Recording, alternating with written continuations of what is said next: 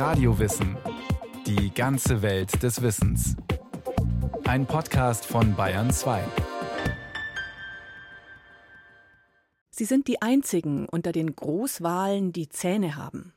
Leider hat das den Pottwalen nichts genützt. Sie waren immer die Lieblingsbeute der Walfänger, denn ihre Fettschicht ist besonders dick, ihr Kopf gefüllt mit kostbarem Walrat und selbst ihre Ausscheidungen lassen sich zu Parfüm verarbeiten.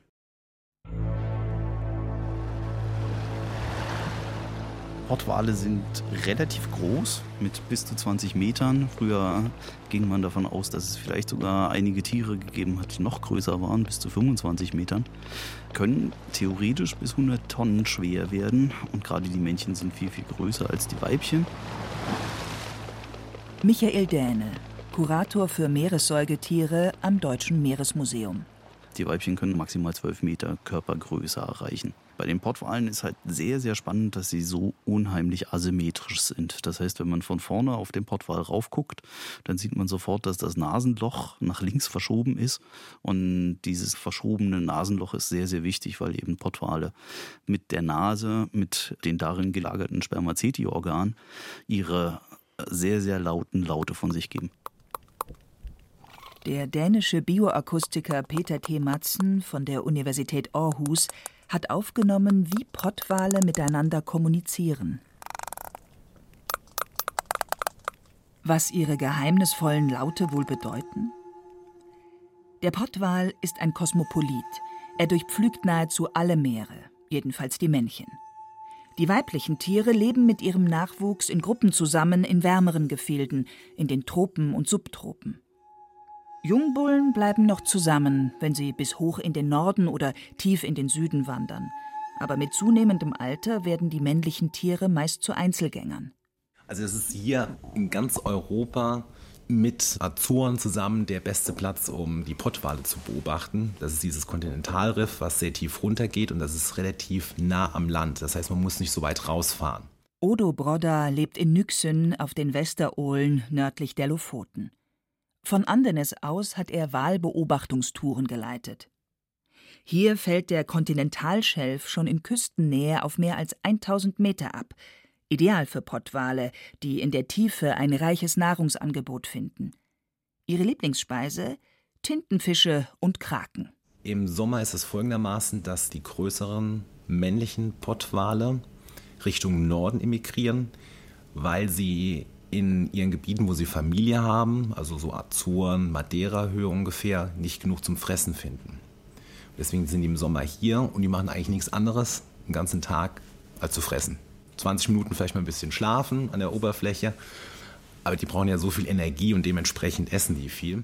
Bei Pottwalen steht ganz, ganz häufig so dreißig Zentimeter lange Köderkalmare zum Beispiel auf dem Speiseplan. Und davon müssen die viele, viele, viele hundert pro Tag erbeuten, weil sie ungefähr anderthalb Tonnen Beute zu sich nehmen, wenn sie ausgewachsen sind pro Tag. Das heißt, das muss sehr effektiv passieren und deshalb haben sie dieses Echo-Ortungssystem quasi entwickelt, was auch andere Zahnwale haben, aber bei ihnen besonders stark ausgeprägt ist, mit dem sie in bis zu tausend, zweitausend Meter Entfernung solche kleinen Tiere immer noch auflösen können. Und das ist eine enorme Leistung. Das bedeutet aber auch, dass sie enorm laut sein müssen dafür. Und das bedeutet, dass Pottwale tatsächlich die lautesten Tiere im Tierreich sind mit ca. zweihundertdreißig Dezibel Lautstärke.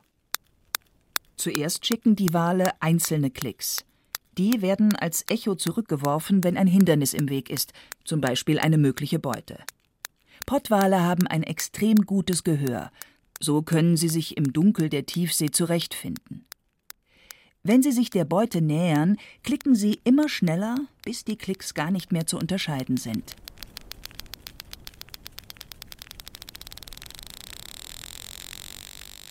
Manchmal liefern sich die Wale erbitterte Kämpfe mit Riesenkalmaren und tragen entsprechende Spuren davon. Auf dem offenen Meer sind Pottwale leicht zu erkennen. Sie blasen nicht senkrecht, sondern in einem fünfundvierzig Grad Winkel aus ihrem Blasloch. Und einige Pottwale, die sind schon so alt, die schwimmen nicht mehr Richtung Süden und bleiben dort.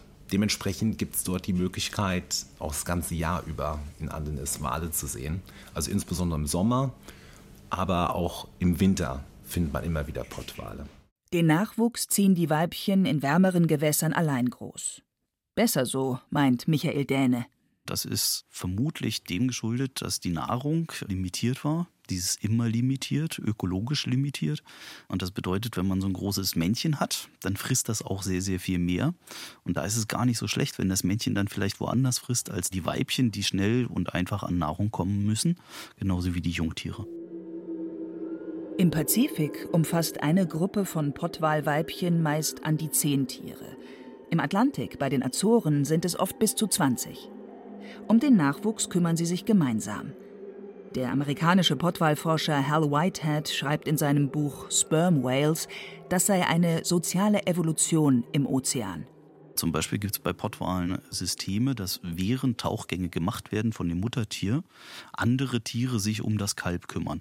Das ist im Tierreich relativ einzigartig, wo man sagen kann, vielleicht sind die sogar schon evolutiv noch einen Schritt weiter, als wir das jetzt so annehmen würden, und sind definitiv sehr intelligente Tiere, die halt auch eine reiche Kultur mit sich bringen. Zur Kultur der Pottwale gehört auch: Sie nutzen, so meinen Meeresbiologen herausgehört zu haben, bestimmte Klickfolgen, mit denen sie einander mitteilen, welcher Gruppe sie angehören.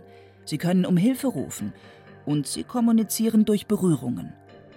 Außerdem müssen sie sehr achtsam miteinander sein, damit ihr lauter Klick nicht das Gehör eines anderen Wals schädigt.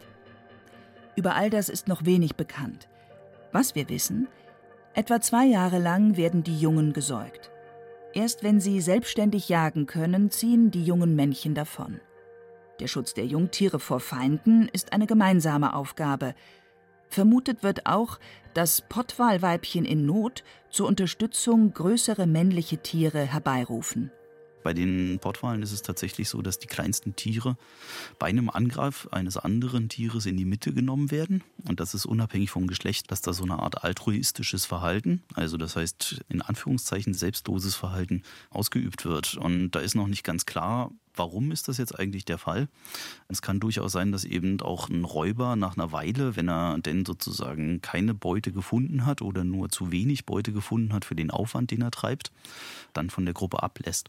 Aber im Prinzip wehren sich die Pottwale relativ wenig bei Angriffen, aber sie gruppieren sich umeinander. Die größten Tiere kommen nach außen, um die kleinsten Tiere in der Mitte zu schützen.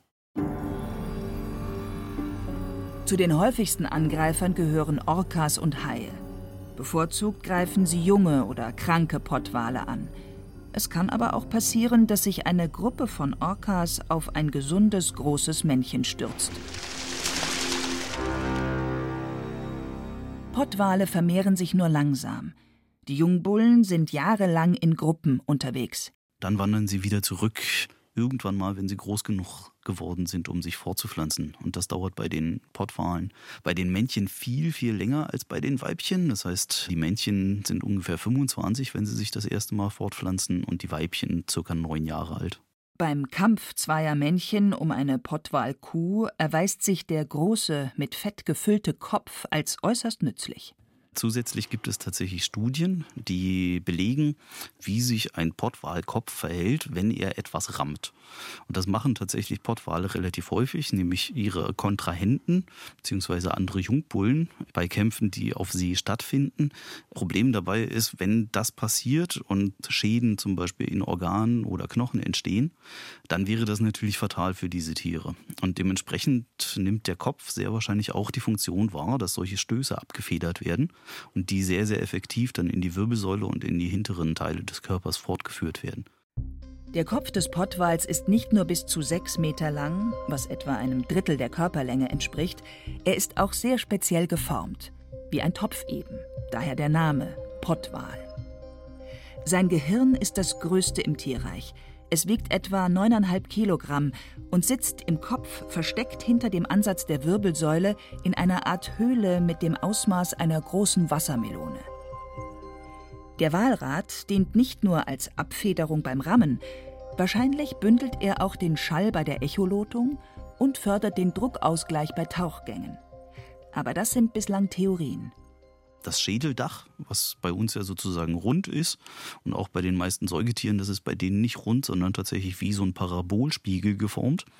Und damit bündeln die Pottwale die Geräusche. Das heißt, das Nasenloch, das Blasloch, das sitzt bei denen vorne. Bei den anderen Walen sitzt es ja weiter in der Mitte am Körper hinten. Und im Prinzip wird das Signal, was die Pottwale erzeugen, erstmal nach hinten reflektiert, durch diesen Parabolspiegel gebündelt und dann durch Fettgewebe in dem unteren Bereich des Oberkiefers wieder nach außen gesandt. Dieser Bereich, der heißt dann der Junk. Und das andere, da wo sozusagen das Signal erstmal in Richtung Knochen reflektiert wird, das ist das Spermaceti-Organ. Spermaceti, zu Deutsch Walrat. Eine fett- und wachshaltige Masse, die einen großen Teil des Kopfes ausfüllt. Frühe Walfänger vermuteten, dass es sich um das Sperma des Wals handelte. Deshalb wird der Pottwal im angloamerikanischen Sprachraum Sperm Whale genannt, bis heute. Der Walrat gehörte zu den Substanzen, die den Pottwal zur begehrten Beute der Walfänger machten. Es war ein wunderbares Produkt, weil es seine Viskosität nicht verlor, egal ob es heiß oder kalt war. Es blieb immer gleich. So konnte es auch in Straßenlaternen in kälteren Gebieten benutzt werden. Sie benutzten es auch in Leuchttürmen und als Schmieröl. Nach der ersten Pressung machten sie eine zweite Frühlingspressung und dann eine Sommerpressung. Jedes Mal sank die Qualität des Öls ein bisschen. Aber aus dem, was am Ende der dritten Pressung übrig blieb, machten sie Walratkerzen. Ein sehr feines Produkt. Sie brannten strahlend und sauber. Sie rochen nicht. Sie machten keinen Rauch. Sie hielten lange. Diese zwei wunderbaren Produkte, die die Wale lieferten und die auf auf der Insel verarbeitet wurden. Walöl und Kerzen. Peggy Godwin organisiert das Programm für Besucher im Walfangmuseum auf Nantucket.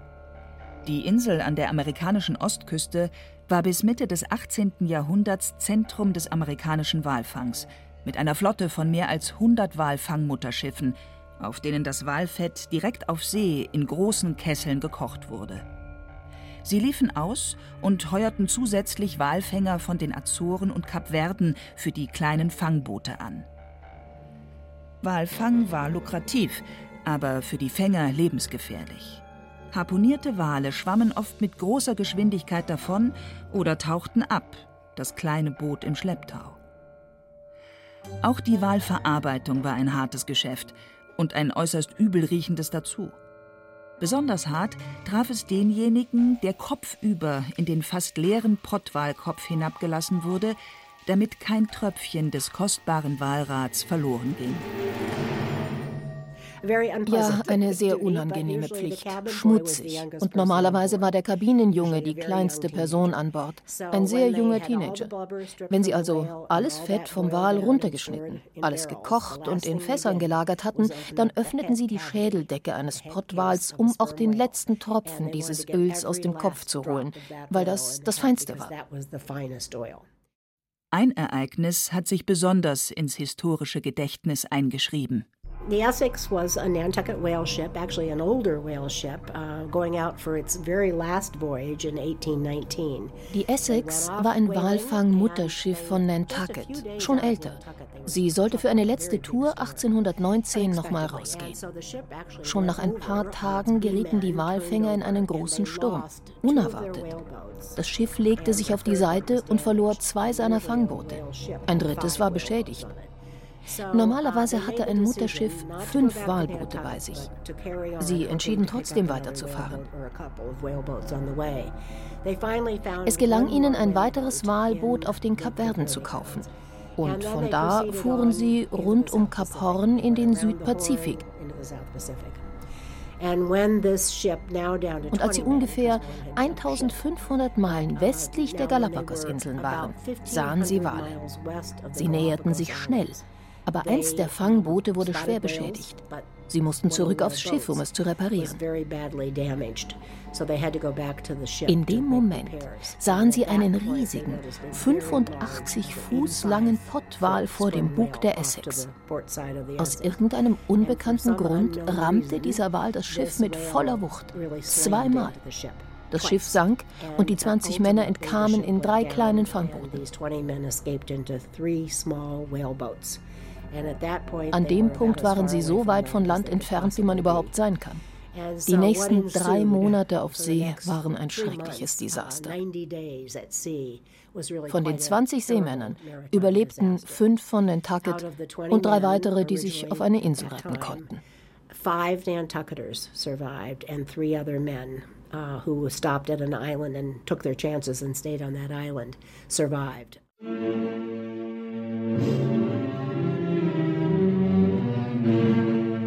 Die Überlebenden hatten einige ihrer toten Kameraden verspeist und den jüngsten schließlich erschossen, um auch ihn zu essen. Der Pottwal aber, der das Walfangschiff Essex versenkte, wurde zum Vorbild für Herman Melvilles Moby Dick.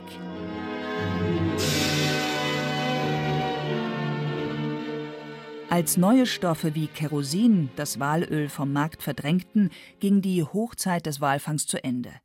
Auf den Azoren aber wurden weiter Pottwale gefangen, der letzte neunzehnhundertdreiundachtzig. Heute ist es verboten, Pottwale zu jagen. Sie gelten immer noch als gefährdet, auch wenn der Bestand sich etwas erholt hat. Bei der letzten Erhebung im Jahr zweitausendzwei lag er wieder bei ca. dreihundertsechzigtausend Tieren. Vor Beginn des kommerziellen Pottwalfangs im frühen achtzehnten Jahrhundert sollen es mehr als eine Million gewesen sein. Odd Brodda ist bei seinen Walbeobachtungstouren auf den Westerohlen immer sehr beeindruckt, wenn so ein riesiger Wal in der Nähe des Boots auftaucht. Also die Tauchgänge, abhängig von der Tiefe, können so ungefähr eine halbe Stunde bis eine Stunde dauern. Und was ich oft erlebt habe, dass die Pottwale unweit von dieser Stelle wieder aufgetaucht sind. Wenn die Pottwale auftauchen, holen sie Luft, ungefähr so sieben bis acht Minuten lang. Ja, Maximum zehn, was ich so bisher erlebt habe. Und dann tauchen sie wieder ein.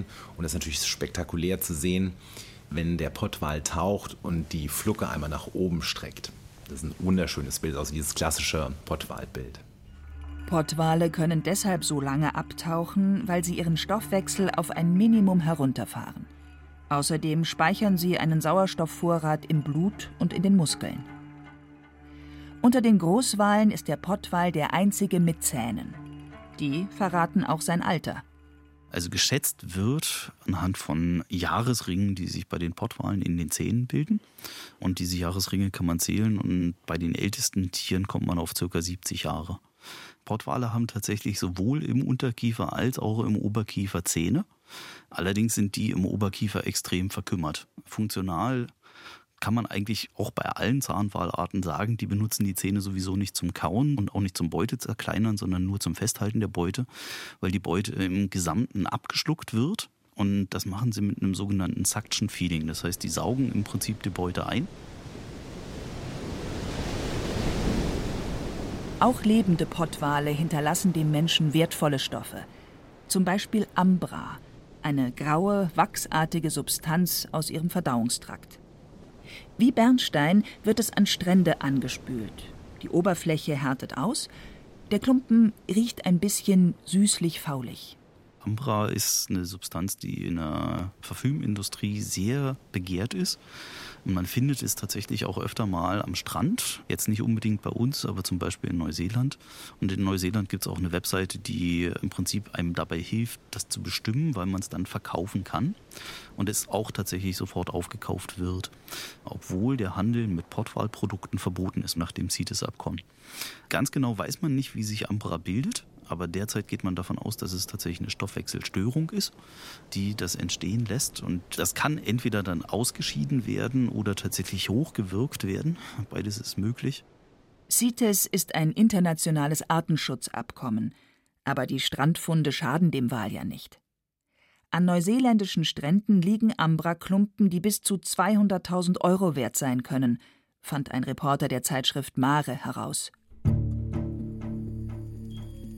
Im Jahr zweitausendsechzehn verendete eine Gruppe von neunundzwanzig Jungbullen im Wattenmeer der Nordsee, allein dreizehn vor der Küste Schleswig-Holsteins.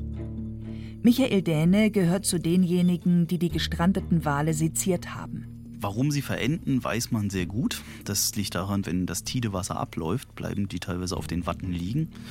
Und das ist ein sehr qualvoller Tod. Das hängt ein bisschen davon ab, wie die Pottwale liegen, ob das Blasloch unter Wasser ist oder nicht. Das die Tiere entweder relativ schnell sterben oder sehr qualvoll über lange Zeit. Die Frage ist aber tatsächlich gar nicht so sehr, woran sie sterben, sondern tatsächlich, wie sind sie eigentlich dahin gekommen, wo sie nicht hingehören. Dazu gibt es verschiedene Theorien. Heftige Stürme im Nordostatlantik könnten große Wassermassen und mit ihnen die Leibspeise der Pottwale, Kalmare, in die Nordsee getrieben haben. Eine andere Ursache könnte sein, dass Altbullen fehlten, die die Jungen auf dem Weg zurück zu den Azoren hätten begleiten können. Dann kommt noch eine dritte Theorie ins Spiel, dass zum Beispiel Sonneneruptionen dazu führen, dass sich das Magnetfeld der Erde verändert.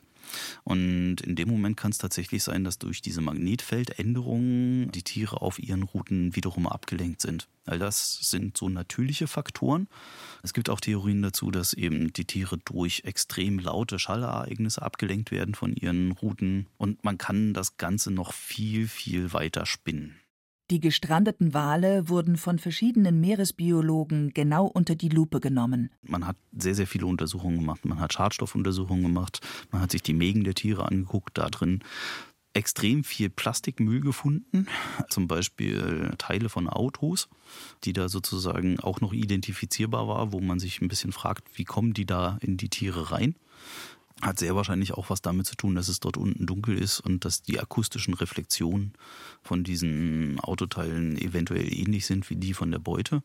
Man hat sich die Ohren ganz genau angeguckt, hat zum Beispiel bei denen keine Auffälligkeiten großartig gefunden, hat versucht, die Tiere genetisch zuzuordnen. Also im Prinzip aus der wissenschaftlichen Perspektive war das ein Glücksfall. Für die Tiere natürlich eher weniger. Und man hofft natürlich auch, dass das nicht so bald wieder passiert. Das Leben der Pottwale birgt noch viele Geheimnisse. Sie sind als hochentwickelte Tiere in sozialen Verbänden unterwegs. Sie kommunizieren untereinander, berühren sich und kümmern sich umeinander. Was denken sie mit ihren großen Gehirnen? Wie treffen sie Entscheidungen? Spielen wir Menschen eine Rolle dabei? Fragen, die man nur klären kann, wenn es gelingt, diese faszinierenden Tiefseetaucher langfristig zu schützen.